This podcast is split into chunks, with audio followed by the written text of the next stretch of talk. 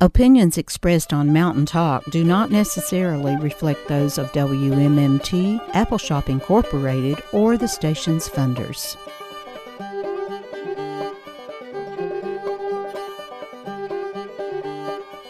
Welcome to this edition of Mountain Talk Monday. I'm your host, Kelly Haywood.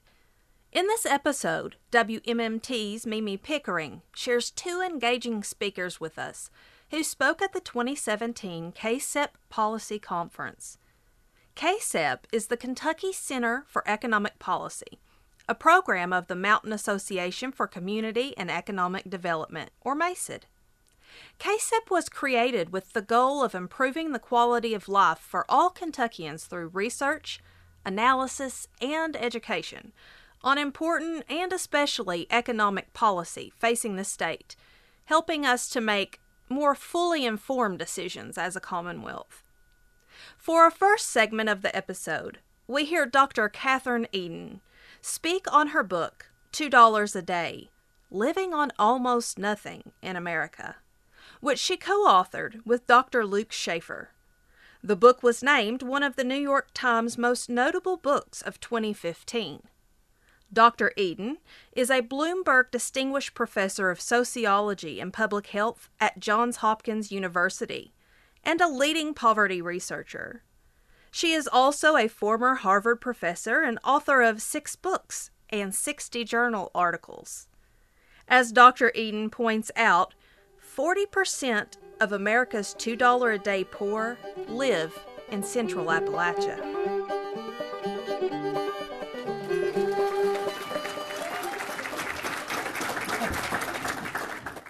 You know, I'm a storyteller, but I'm also a numbers person. And I think the magic of $2 a day and the sort of secret behind the, the, impact it's had is really in that marriage of stories and numbers. So, for those of you who are data nerds, you'll find things here to make you happy. And for those of you who are, are story lovers, you too will find that there is something for you in this presentation. I want to tell you the origin story of $2 a day. All books uh, and projects have origin stories.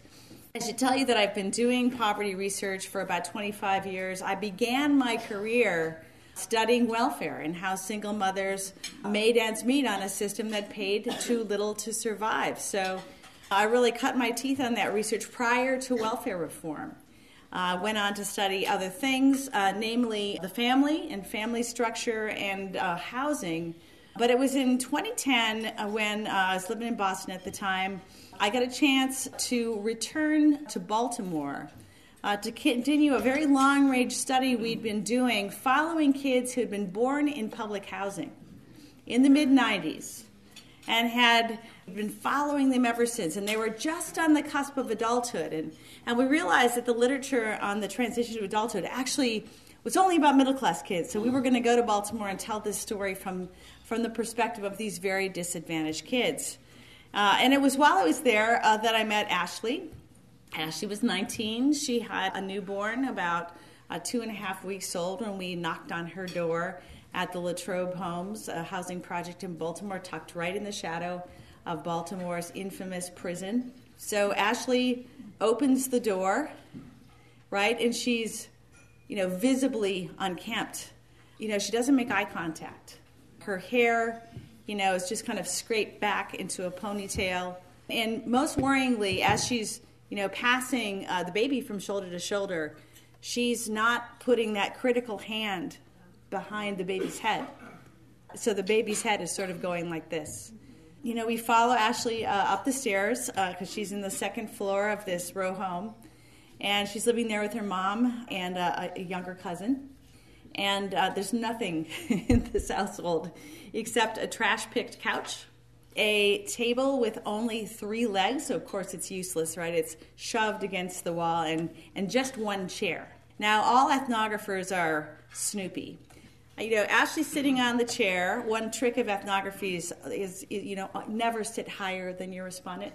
You never put yourself in a dominant position. So she's she's sitting on the chair, and, and I'm sitting on the floor. And this gives me the perfect view of the kitchen cupboards, right? Because in a lot of public housing projects, the cupboard doors have long since come off and not been repaired. And we're talking about the transition to adulthood, but I'm noticing there's nothing in the cupboards.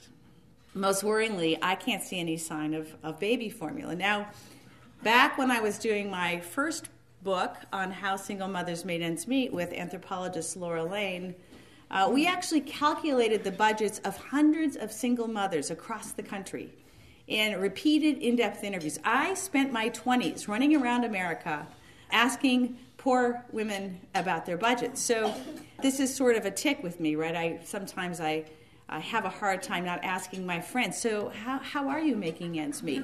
I, I try not to do that too much. I didn't do it at dinner last night. I'm really proud of myself. But I did it to Ashley. I said, you know, Ashley, what's going on here? You know, I had learned uh, in the course of the conversation that there was actually an empty refrigerator as well. And, and I was actually stunned. Now, here's somebody who has studied poverty for 25 years, who's arguably talked to more low income single mothers than anyone I, maybe anyone I can think of in the course of uh, research at least. And I should have figured this out. But 20 years after welfare reform passed, I'm sitting, uh, you know, almost 20, I guess at this point it was 15 years, I'm sitting in someone's kitchen floor and realizing that there is a household living completely apart from cash. That you know they have a housing subsidy. Nobody in the household at that time is getting food stamps, but they do have this housing subsidy. But there's no money from either TANF or work or disability or any other source coming into this household. I was absolutely stunned uh, by this fact. So we ended the interview. I paid Ashley the $50 that we typically do to compensate people from their t- for their time. And I said, You know, Ashley, I think I have a few more questions. Can I come back tomorrow? You know, I was curious about about uh, their situation, but I was always also worried about Ashley and the baby. So imagine, you know, my surprise when I uh, come back the next day. It was actually I wasn't actually on this trip. It was my research team. Came back the next day, and they meet Ashley at the door. She's clearly forgotten they're coming. She has gone down uh, to the little pharmacy and, and got a home perm. Okay? She looks great. Not only that, she's walked down Broadway Avenue to the Goodwill, uh, about a mile down, and she's bought a pantsuit. She's wearing this pantsuit. She quite literally has a spring in her step and announces to the research team that she's on her way out to look for a job. So, $50. Now, this is sort of a, a double epiphany, right? The first epiphany was is this a thing, right? Are there a growing number of Americans in the aftermath of welfare reform living on virtually no cash? Or is Ashley just sort of a one off, an anomaly? And second, is there something special about cash? The American poor, at least for the moment, uh, you know, get more in terms of health coverage than they have in recent years. Uh, we have a food stamp program that covers many eligibles.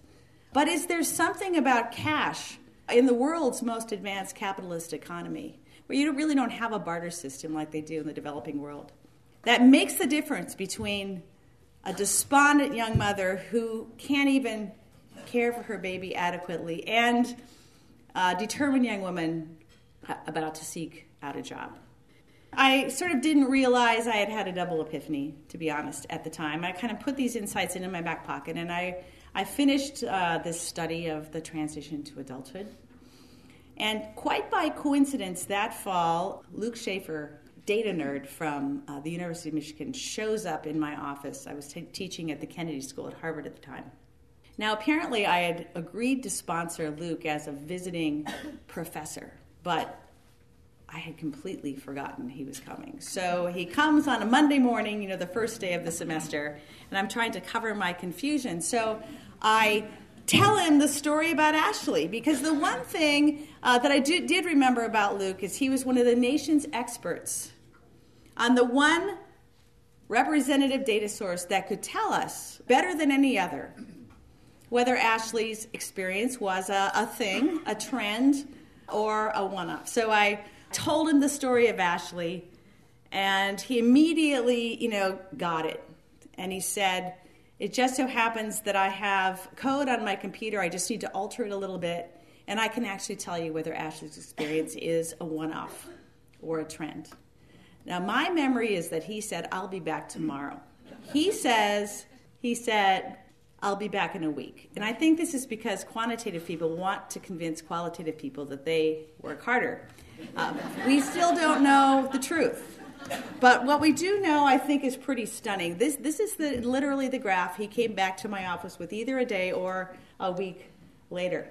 What this table shows, and these would turn out to be somewhat uh, conservative trend estimates as we got deeper into the data, is that about 600,000 families with children in 1996 were living under the $2 a day threshold. By 2013, that number had increased to 1.5 million households with about 3 million dependent children. Now, if you look over the course of a year, what you see, you know, you want to see how long these spells are. If you throw out all the brief spells, just one or two months, uh, you see that about uh, 3.2 million children are living in a spell of $2 a day poverty for at least three months out of the year.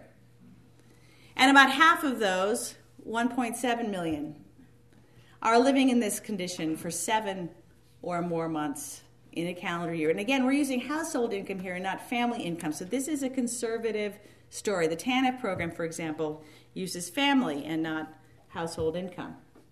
As the book has come out and gotten a lot of attention, we've gone further into the numbers to really deeply satisfy those of you who love data.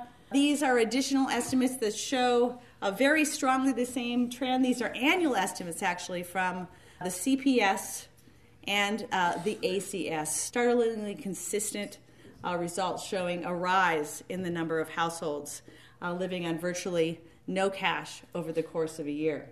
Now, we know that administrative data are better than survey data, right? There's no problem with sampling. If you lie to the food stamp program about your income, it's a felony. It says so right on the food stamp application.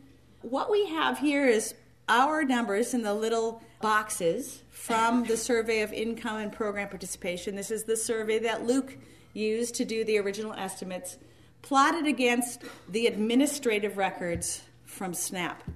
This is such an eerie correspondence. Luke likes to say he quit work and went out for a double cappuccino uh, when he finished this table. But what you will notice, all kidding aside, is that the food stamp numbers really take off above and beyond the SIPP numbers at the end of this period. And as I'm going to argue in a little bit, we think this is because of the rise of family homelessness. The SIPP, along with the ACS and the CPS, are all household surveys. So they miss families who are homeless and even many families who are precariously doubled up in the household of another person. So, again, I want to emphasize these are conservative numbers. We also wanted to look at other indicators that things were getting worse at the bottom. These are some of those data. I'll be showing you more data as we proceed. This is according to the CPS food pantry utilization in the United States. So this is not based on provider income, but on user income. We do have provider income as well, shows the same basic picture. Dramatic uh, almost monotonic rise in food pantry utilization in the use, despite the fact that the food stamp program has grown precipitously during these same years. And at the end of the talk, I'll give you some hints as to why I think that may be, at least for the $2 a day poor. So, those are some numbers, but as we all know, uh, numbers only take you so far. And in many ways, the numbers I've just shown you raise more questions than answers. We wanted to really push ourselves hard, create a hard test for ourselves. So we decided that we would pick four places in the nation. These were all places where we were not living. And the test was could we go for several months to each of these places, identify people living in this situation, and then begin to follow them over many months and years? So, of course, we chose Chicago, maybe the quintessential American city. We also chose uh, Cleveland, Ohio. This is a city that was known to its boosters, at least in the 1950s, as the greatest location in the nation. People say other things about Cleveland these days. It's not true. But it, anyway, we wanted to find a place that during the war on poverty was really thriving but had since hit the skids, so we chose Cleveland. We also wanted to find a place that had been deeply, deeply and pervasively poor during the war on poverty, but it's since uh, seen a rebound, and we chose Johnson City, Tennessee, which is now at about the national average, but still has, as you know, deep pockets of poverty sort of tucked in to some of the economic recovery you see in that nation.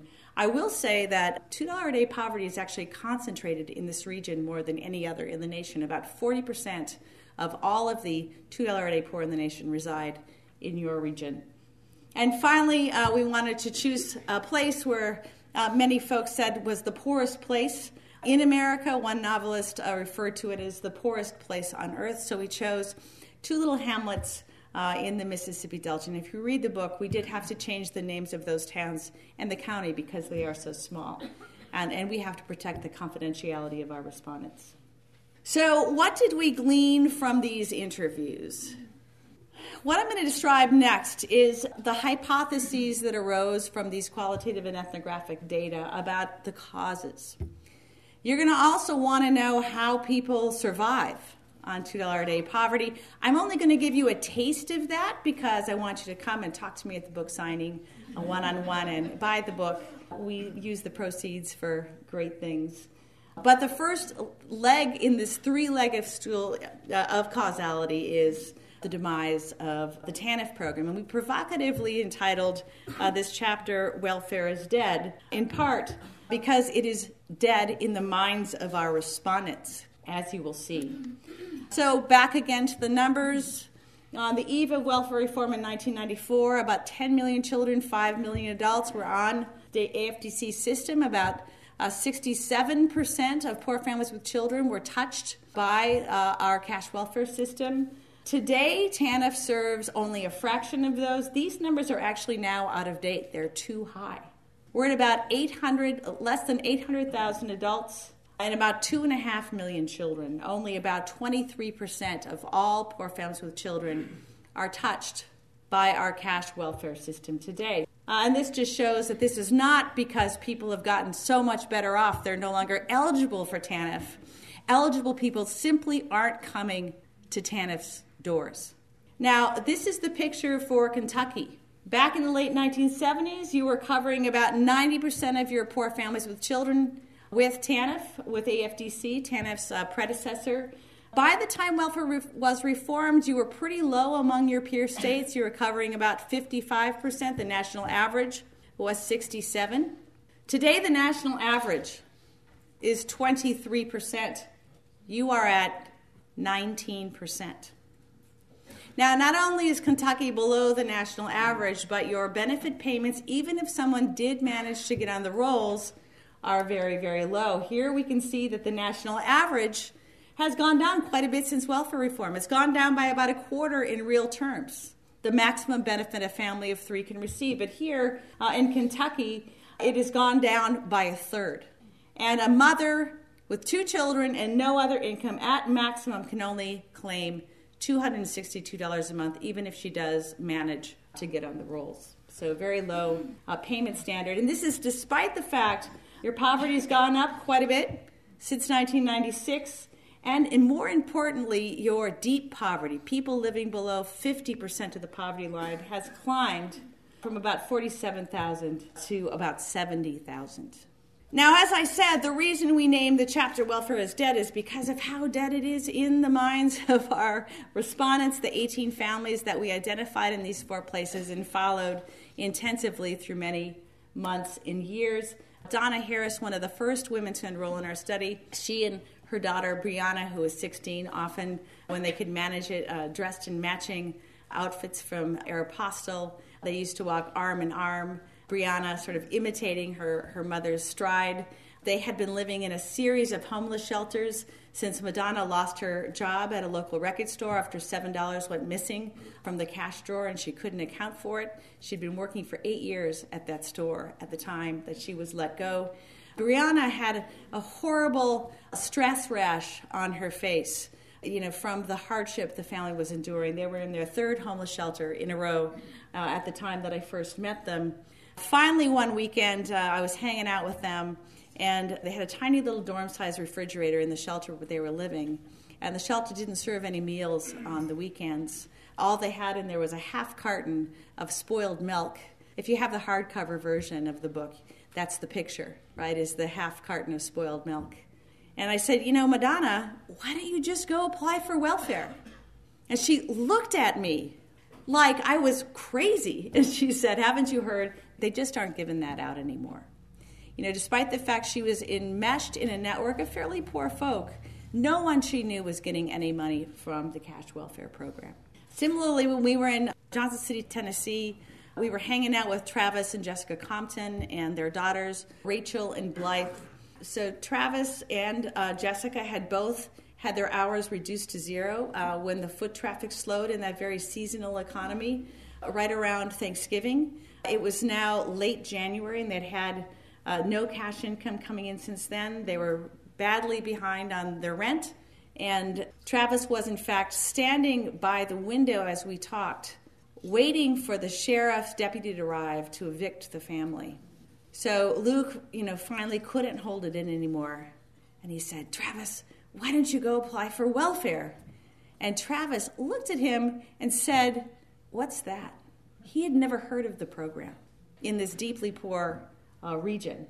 Finally, uh, Rae McCormick uh, from Cleveland actually had heard about TANF from a relative, but she had stead, you know, steadfastly resisted going to apply because she really thought of herself as a worker. And we're going to hear that this theme is very common among the two large poor. People in the aftermath of welfare reform, an unprecedented number of single mothers went to work, and uh, perhaps because of that, strongly identify as workers, strongly find the idea of being a dependent repellent.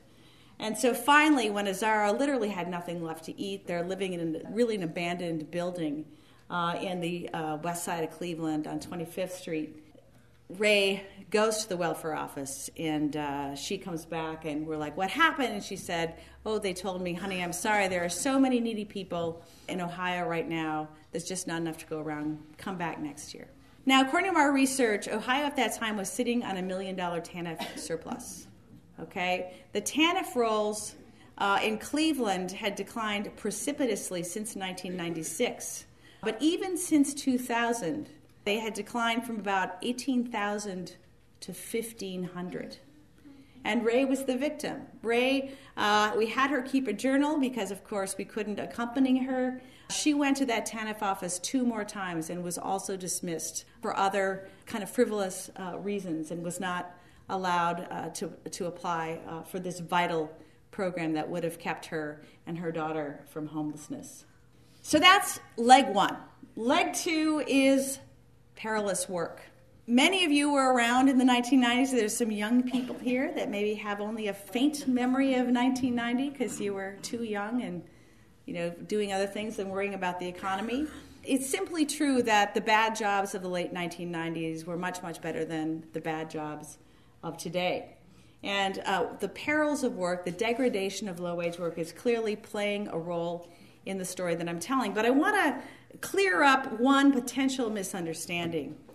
And that is, a lot of people think of the $2 a day poor as the generational poor, people who are just deeply poor all the time and are deeply disconnected from the world of work. This does not turn out to be true. In fact, it is absolutely and completely not true according to the best data we have. And again, these are data from the Survey of Income and Program Participation, the survey which tracks more income of the poor uh, than any other survey that we have. So we asked a very simple question of these data because as we began to get to know these 18 families, we found they had substantial work histories, they were eager to find work. Uh, they were engaged often in sort of relentless work searches, and we're thinking, what is all this stuff about work?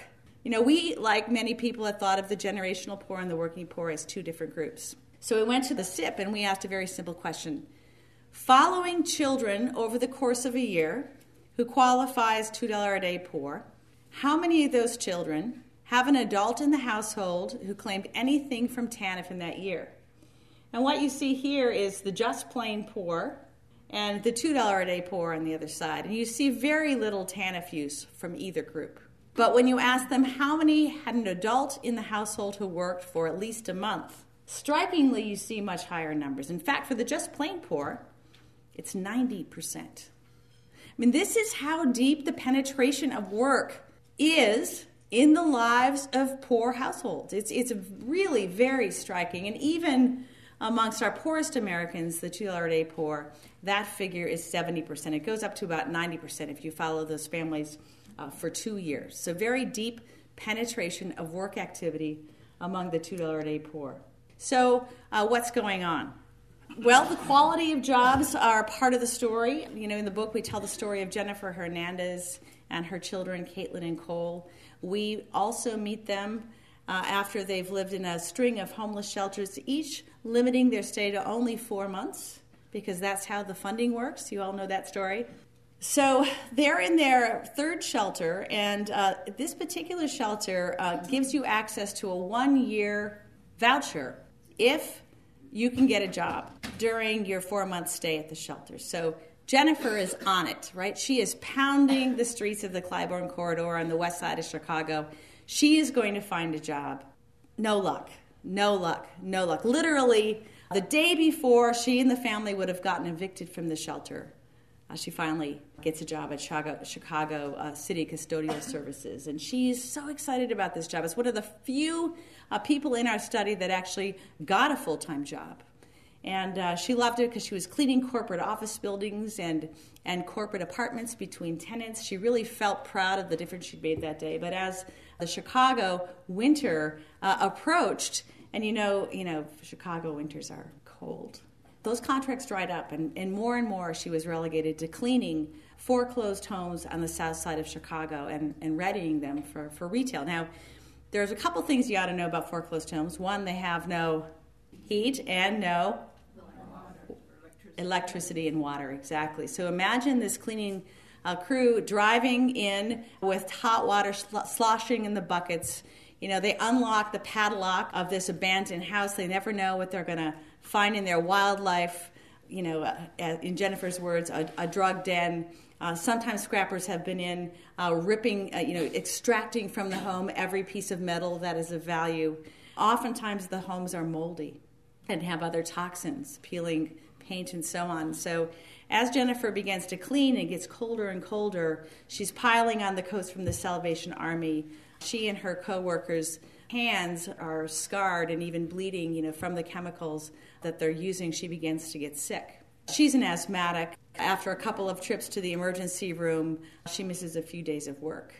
Then her kids begin picking up uh, these sicknesses, and they are also asthmatic and her her boss, uh, as many employers do, decides to punish her for being a less than reliable employee by reducing her hours. So Jennifer's hours are reduced uh, from 35 to 20 to 15 to 10. Finally, she realizes she's going to have to quit this job. Get well because she has only three months left of that housing subsidy, at which time she's supposed to have become self sufficient. So naturally, she ends up in a spell of $2 a day poverty. I'll tell you a little bit more about her story later. Another story in this regard uh, really, really um, speaks to the lack of flexibility of employers. All employees need give, but more and more the kinds of employers that employ the $2 a day poor do not have any give in the work arrangements. So, uh, Rae McCormick, uh, my favorite character in the book, she is just such a worker. Uh, she's been working since 16 at a Kmart on West 65th Street in Cleveland. Uh, she loves the work, even though Kmart's never given her more than 25 hours. She's a dedicated employee. And then Super Walmart comes to town and closes Kmart down. So she decides she is going to find her future at the Super Walmart. And uh, she does get a job there as a cashier for 25 hours a week. You know, employers just don't want to give you full time hours in these industries. And she decides she is going to become Employee of the Month. That's her goal. So, how do you become Employee of the Month as a cashier? Well, she begins observing other cashiers, and this is a super Walmart, so they sell produce.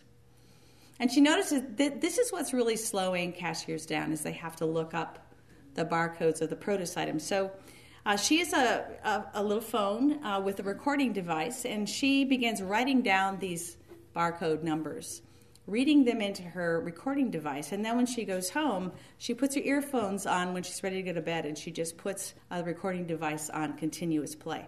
So she wakes up the next morning and as she says, My subconscious did the job. So sure enough, she is named Employee of the Month twice in the first six months of her employment.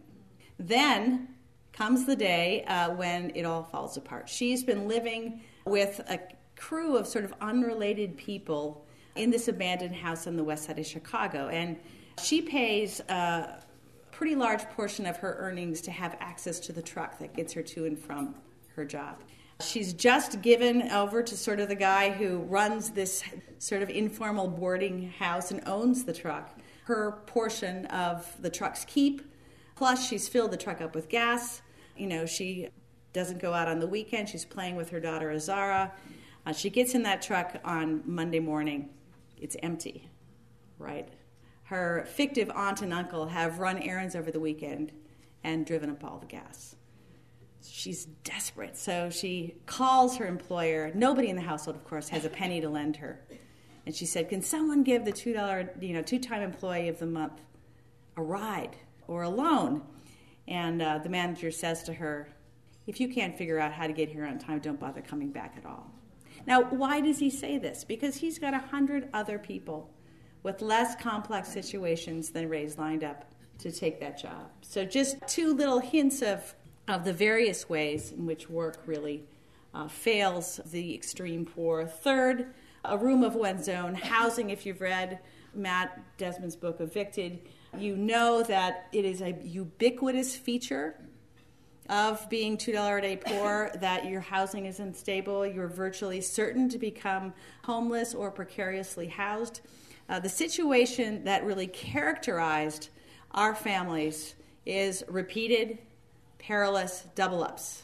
Now, if you know anything about landlords, they don't let people stay double up in their units, right? Because they're really worried about that water bill. Water can uh, be the sinker or the success of an urban landlord. So often uh, these double ups are very precarious. As we were doing this research, we got into the uh, research on ACEs, uh, adverse childhood experiences, uh, we know that uh, if you experience trauma as a child, it has a very long shadow. It follows you throughout the life course.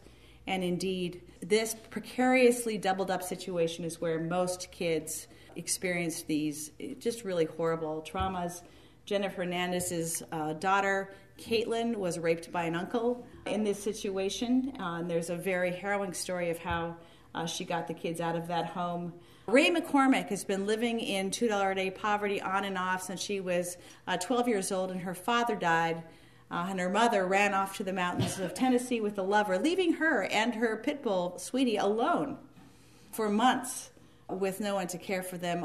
All she had was her, her father's Social Security check. As we've talked to her over the months and years, and we asked her about uh, adverse childhood experiences, she matter of factly said to us, oh, yeah, I, I've been beat, I've been raped. And again, here are statistics from our nation's school on the rise in the number of homeless children. So, you want to know how these families survive? Again, I'm going to give you only a tiny taste of this. There is a lot of entrepreneurship involved here. Plasma sales and, and uh, trading SNAP for cash are the two most common of these uh, survival strategies, so I'll describe those briefly. Jessica Compton, Travis's wife in Johnson City, Tennessee, literally brings the only cash into the household they have through twice weekly plasma donations. This 111 pound woman is one pound over the limit. And she says, uh, especially if my iron's down, I get like really tired. Uh, you know, most people think that the idea that you have to support, support your kids literally by giving away your life's blood is is appalling. And I should say that the United States is the only nation on earth that allows you to give plasma as often as two times a week. Uh, others deeming this a safety hazard. Uh, this is why America is the nation's OPEC of blood plasma. We provide up to 70% of the world's plasma because of these laws. And as you can see, plasma sales in the United States have risen dramatically over the period that we're talking about. So I want to end with a story about the Delta. The Delta, in some ways, is a it's a dystopian version of what America could become if we let the safety net shrink further. You know, in, in uh, the, the Delta, in many ways, work has virtually disappeared. You've got starving children sitting on the edge of cornfields where the corn is not knee high by the 4th of July, the way it was in my Minnesota hometown, but 10 feet high. Of course, this is not corn for people. We met a family there that we write about in detail. Uh, the Hicks family, Alva May Hicks, has 13 children. She works when she can, but at, at, the time that we are interviewing them, she hasn't worked for several years. You know, the, the, the house is incredible. There are only two bedrooms, so seven kids sleep like logs the short way on a twin bed, where the other six kids uh, sleep on a trash picked rug on the floor in the living room. Alpha May sells $600 worth of food stamps to provide the $300 she needs to pay the utilities. The rent is covered by Section 8. And that means this family, a week and a half into the month, is desperately hungry. I've never met such hungry, hungry kids. Tabitha, at 15, is just so hungry. And a teacher, a gym teacher, inboxes her on Facebook one day and says, I've been watching you since you were young, waiting for you to mature. And he then invites her to his home after school and offers her food if she'll, she'll agree to have sex with him. This arrangement lasts for four months before, desperate, she finds another teacher to confide in, and uh, kind of a miraculous situation occurs where she actually is escapes the situation uh, and, and, ends up in a prestigious boarding school in, in Memphis, Tennessee. But I was sitting with, and I'll end with this, with Tabitha in Clarksdale, Mississippi, outside Yazoo Pass, which is, you know, coincidentally the old Woolworths where the Freedom Riders tried to sit, at least. It was kind of dusk. We are sitting outside, and and I said, So, Tabitha, what did it feel like to be that hungry? And she said, Well, actually, it feels like you want to be dead because it's peaceful being dead. But I will say that the one thing our families told us over and over again is that they didn't want more handouts, they wanted more work. Work was all over these interviews, and we think the reason why is because they saw work as a form of belonging. They talked again and again about how they wanted to contribute to their communities. They wanted to be valued, they wanted to belong. So, we endorse in the last chapter a litmus test for all efforts going forward, a sort of a checkbox that you can employ in your own work as you go about advocating for the poor. Does what you're doing, will what you're doing serve to isolate or integrate the poor? Will, like the old welfare system, it stigmatize people and and literally strip them of their citizenship in exchange for $292 a month? Or will it incorporate them, welcome them, and make them feel a sense of power and autonomy and, and uh, like valued members of, of their community? So I'll end there. Thank you.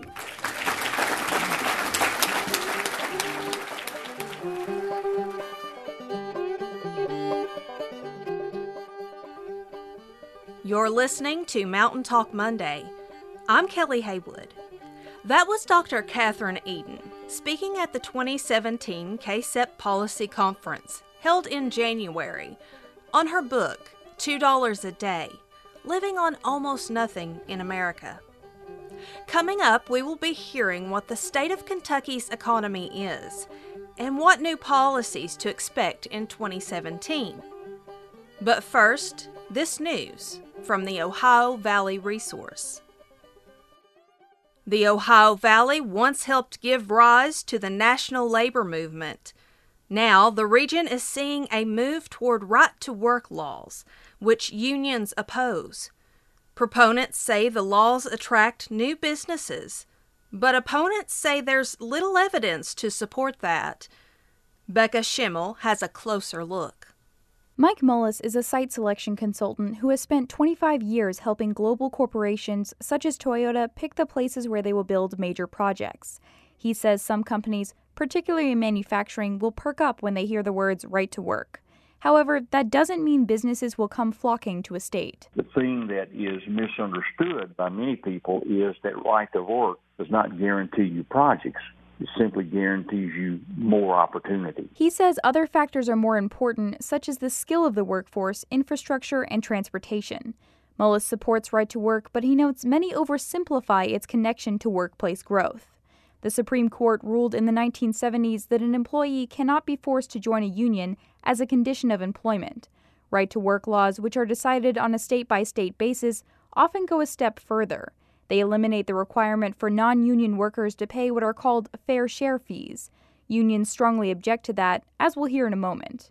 But University of Kentucky economist Kenneth Troske says such laws can help attract businesses. That's essentially what the, the research shows is that when plants become unionized, you see a decline in productivity. Troske says businesses like the promise of flexible workplace schedules and greater productivity. It sends a signal to businesses that, hey, the state, you know, as a state, we are trying to make ourselves more um, open and friendly and um, as flexible as possible for businesses that want to locate here um, in an attempt to sort of basically attract those businesses and the jobs that come with them. He says new businesses that locate in right to work states are competing for the same skilled workers, so even if wages lower, it would not be as dramatic as some opponents of the law say.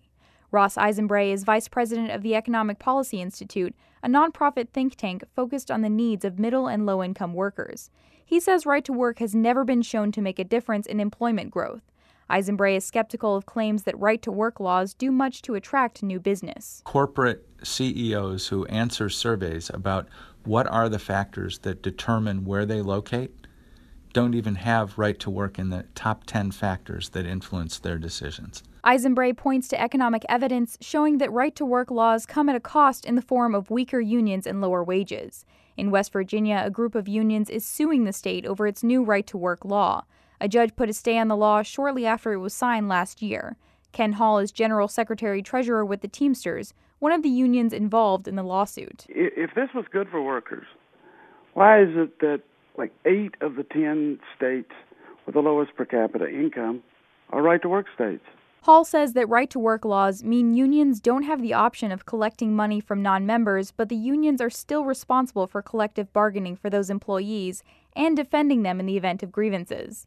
Hall says that weakens unions and can hurt workers more than it helps a region generate new business. That's part of the problem here that it's been it's been so so much dishonesty. I mean, put the facts out there and then let the people decide. The unions expect a decision on their challenge to West Virginia's law in a couple of weeks. Kentucky is just beginning to implement its new right to work law as Ohio is reviving its debate on the issue.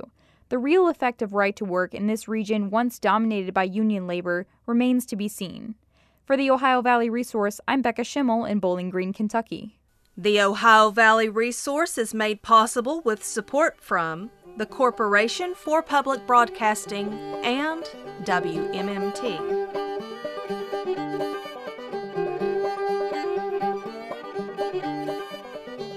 Now on Mountain Talk Monday, the executive director of the Kentucky Center for Economic Policy, Jason Bailey, addresses the 2017 KCEP Policy Conference on Where We Stand. You all know that 2017 is a, is a crucial year when it comes to, to public policy here in the Commonwealth, and one where changes that are happening and could happen are, are really monumental single party control of the legislature and the governor's seat for the first time in the modern era, plus the inauguration of uh, President Trump and a Republican Congress, mean major policy changes are on the table. And perhaps never in recent memory has there been a year where it's more important for Kentuckians to be aware and educated about the implications of policies being debated for our, our lives and our families and our, our communities. And in trying to think about this situation, you know, it's said that the uh, the pessimist complains about the wind, the optimist expects the wind to change, and the realist adjusts the sails. And that's what I hope we can do in, in our own small way today. So we'll look at some of the big economic issues we've heard about already in 2017. We'll be hearing about more over this year in Frankfort and Washington. And I'm going to kick us off by sharing at a kind of a really high level what we at KCEP are seeing when it comes to the economy and, and the policy landscape. Uh, one of the things we see as central to our mission is to try to put the facts out there. And in, in the days of alternative facts and fake news and accusations of fake news, if you don't like the facts, it makes the real information really harder to get, we all know, but never more vital. So we'll talk a little bit about the recent past first before I get into what we kind of face in the present. As you know, we're in a long period of recovery from the Great Recession. Our state's unemployment rate went up to as high as 10.9% in 2009. It's since fallen gradually, and it's now at 4.8%, which is the lowest level since 2001. Among the good news is we've seen jobs in Kentucky's auto industry bounce back following the federal bailout, as well as people just beginning to buy cars more in the recovery. And in part because of the strength of the auto industry here, Kentucky's manufacturing job growth has been stronger than all of our surrounding states. Healthcare has been a real uh, bright spot the last few years, where Kentucky's been a national leader in reducing the share of our population that's uninsured from more than 20% to less than 8%, thanks to the Affordable Care Act and the state's implementation of, of the Medicaid expansion. We've added 12,000 jobs in doctors' offices and in hospitals just in the last two years, thanks to the federal dollars flowing into our state. We also saw uh, real median wages, so the wages that a typical worker uh, brings home, grow in 2015 uh, for the first time since 2001 uh, as the recovery strengthened. And we've also seen the beginning of new funding efforts to start transitioning the eastern Kentucky economy in the face of the sharp decline in coal jobs that just will not bounce back to where they once were. So there have been some bright spots in our recent progress that are important to recognize. Things that, that President Obama, that working with Congress, did right in rescuing the economy in the Recovery Act and expanding health care. Kentucky did right in seizing the opportunity of the Affordable Care Act, and until recently, um, holding back changes that some nearby states have done that weaken public investment and lower wages. But at the same time, there have been serious challenges in our state, economic challenges, and a strong sense of dissatisfaction in some communities at the state of the economy, and I think for good reason. Despite our, our low unemployment rate now, we still face a shortage of jobs, as many Kentuckians have become discouraged in finding work are no longer officially counted as unemployed. The share of Kentuckians who are in their prime working years, 25 to 54, that have a job, or st- that level is still significantly below where it was before the recession. And on that measure, our rate, our employment rate, is the second lowest in the country, behind only uh, West Virginia. If that rate in Kentucky was as good as it was in the year 2000, when the economy was actually strong, more than 100,000 more Kentuckians would have a job today. Job growth we've seen in recent years has been concentrated in more prosperous parts of the state, particularly central Kentucky, where we are now. The economies of eastern and much of rural Kentucky really haven't recovered and weren't strong when the rest of the nation and, and, and state were strong. 18 eastern Kentucky counties have had a bigger than 20% drop in the number of people employed compared to a decade ago. And the loss of coal jobs in southeastern Kentucky and steel jobs in northeastern Kentucky have had ripple effects throughout those communities. For the state as a whole, construction jobs are also down as we have failed, I would say, failed as a country to invest in infrastructure, even while there's a need for repairs of roads and bridges and as interest rates are low. And while, as I mentioned, manufacturing has improved in the last few years, we're still about 66,000 fewer, 20% fewer manufacturing jobs than we had in 2000 as technological changes and a large trade deficit have led to factories closing and jobs disappearing hitting particular communities uh, especially hard. Wages finally grew in 2015, as I mentioned, but that's following a long period where they were stagnant, and there's still a large gap between growth in wages and growth in productivity, so that the gains of economic growth are not being shared broadly across Kentucky. Wages are still too low for many. Nearly a third of Kentucky workers are in jobs making less than $12 an hour. The three most common occupations in Kentucky are restaurant worker, retail salesperson, and cashier. And we hear a lot about a skills gap in the economy, but the reality is that two thirds of jobs require only a high school diploma, and that is projected to be about the same ratio a decade from now. In fact, the fastest growing industry in Kentucky in recent years has been temporary agencies. As manufacturers and warehousing and other businesses restructure to outsource more of their employment so as to reduce costs. And that leads to low wage jobs with little job security, training, opportunities for advancement. And many low wage jobs face challenges around irregular scheduling or wage theft or lack of access to sick leave. We also see continue to see big inequalities by race and by gender. The poverty rate for African Americans in Kentucky is 31% compared to 17% for whites, and the racial wealth gap is, is much larger than that. Institutional racism pervades our systems and culture, stands in the way of progress on closing these gaps. And women's wages in Kentucky, as in the rest of the country, continue to lag significantly behind men's. And we've just had big increases in inequality overall. If you look at the last 35 years in this state, real incomes for the top 1% have risen 60%. Real incomes for everyone else have dropped by 2.6% on average. What's more, we've been undermining the foundation of future economic growth through lots and lots of budget cuts. We've endured 16 rounds of cuts since 2007, and as a result, we invest about a third less in higher education than we did, leading tuition to go up 50% at our colleges and universities. We've frozen the funding level for our K 12 schools for so long that it's now amounts to the third worst cut among all states once you take into account inflation. And a lot of important services have been cut 15 to 50 percent, leading to crisis in areas like social worker caseloads, among other challenges. And not only is that cutting into the investments we need to prosper in the future, it's also eliminating jobs in communities. Kentucky's lost nearly 13,000 public sector jobs just in the last two years because of budget cuts at the state level and federal level. So we have fewer people providing a variety of public services in our communities. At the same time, our prison population is higher than it's ever been and has yet to go down despite criminal justice reforms we began in 2011. Kentucky actually has the seventh highest incarceration rate among all states, and that costs money, breaks apart families, and makes it uh, very difficult for people to keep their lives on track. So, now it's important to note the shortcomings and challenges that I've talked about are not the result of some impersonal forces uh, beyond our control. They're the result they come from policy decisions that are made, and they can be fixed and improved by better policy decisions, or they can be made worse by bad policy decisions. And that brings me to the situation we face today. So, you'll know in the first week of the 2017 Kentucky General Assembly, we saw quick passage of seven priority bills for the new majority. And among those are bills that will uh, reduce wages further. If you look at Careful research shows that workers in right to work states make about $1,500 less a year than in states without such law.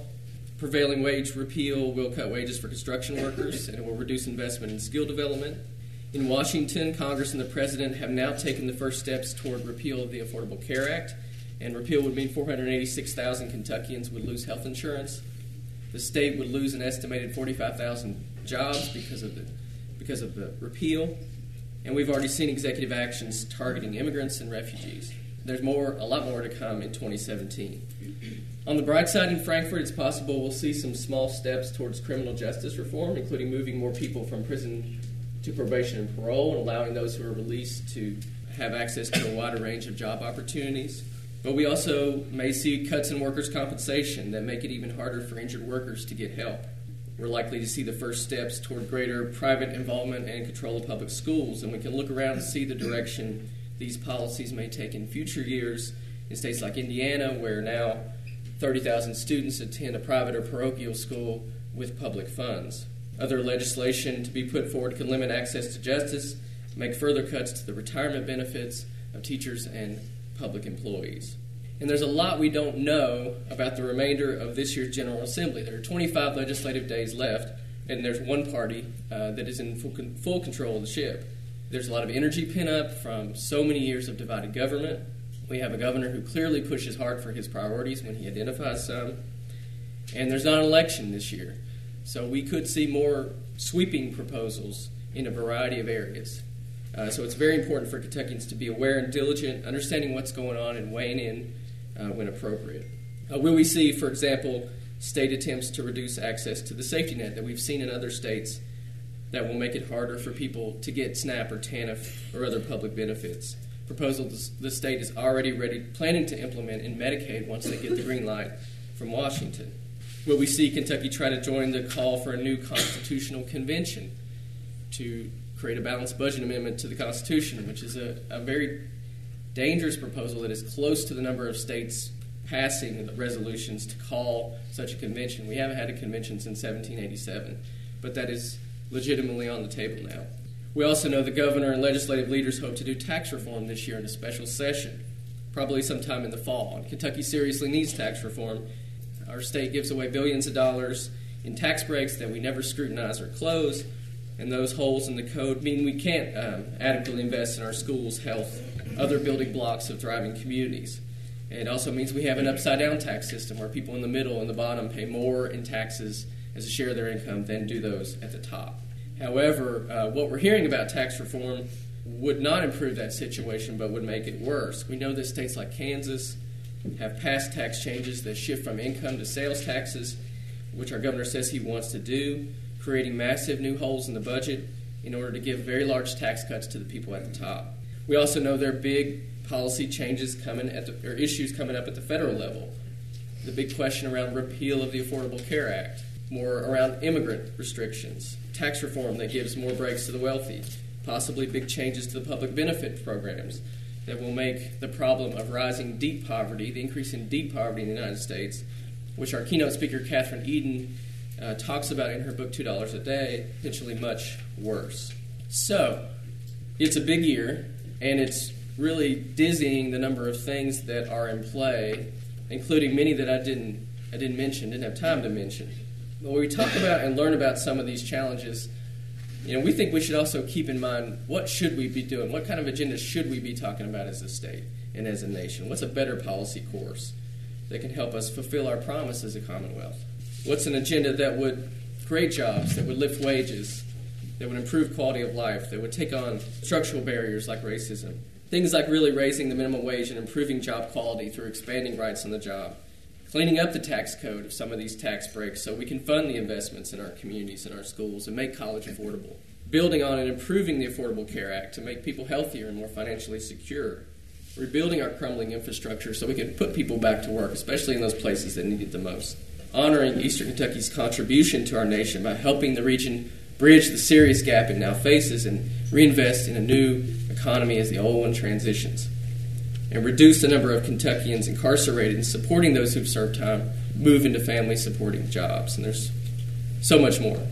You know, a commonwealth that works for everyone is possible if we work together, and our organization wants to support support you all in that.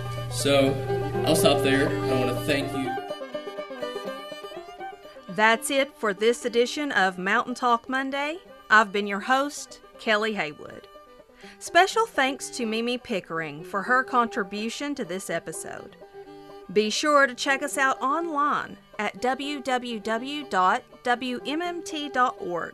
where you can listen to this and past episodes, or download us as a podcast. From all of us here at WMMT, thanks for your ear.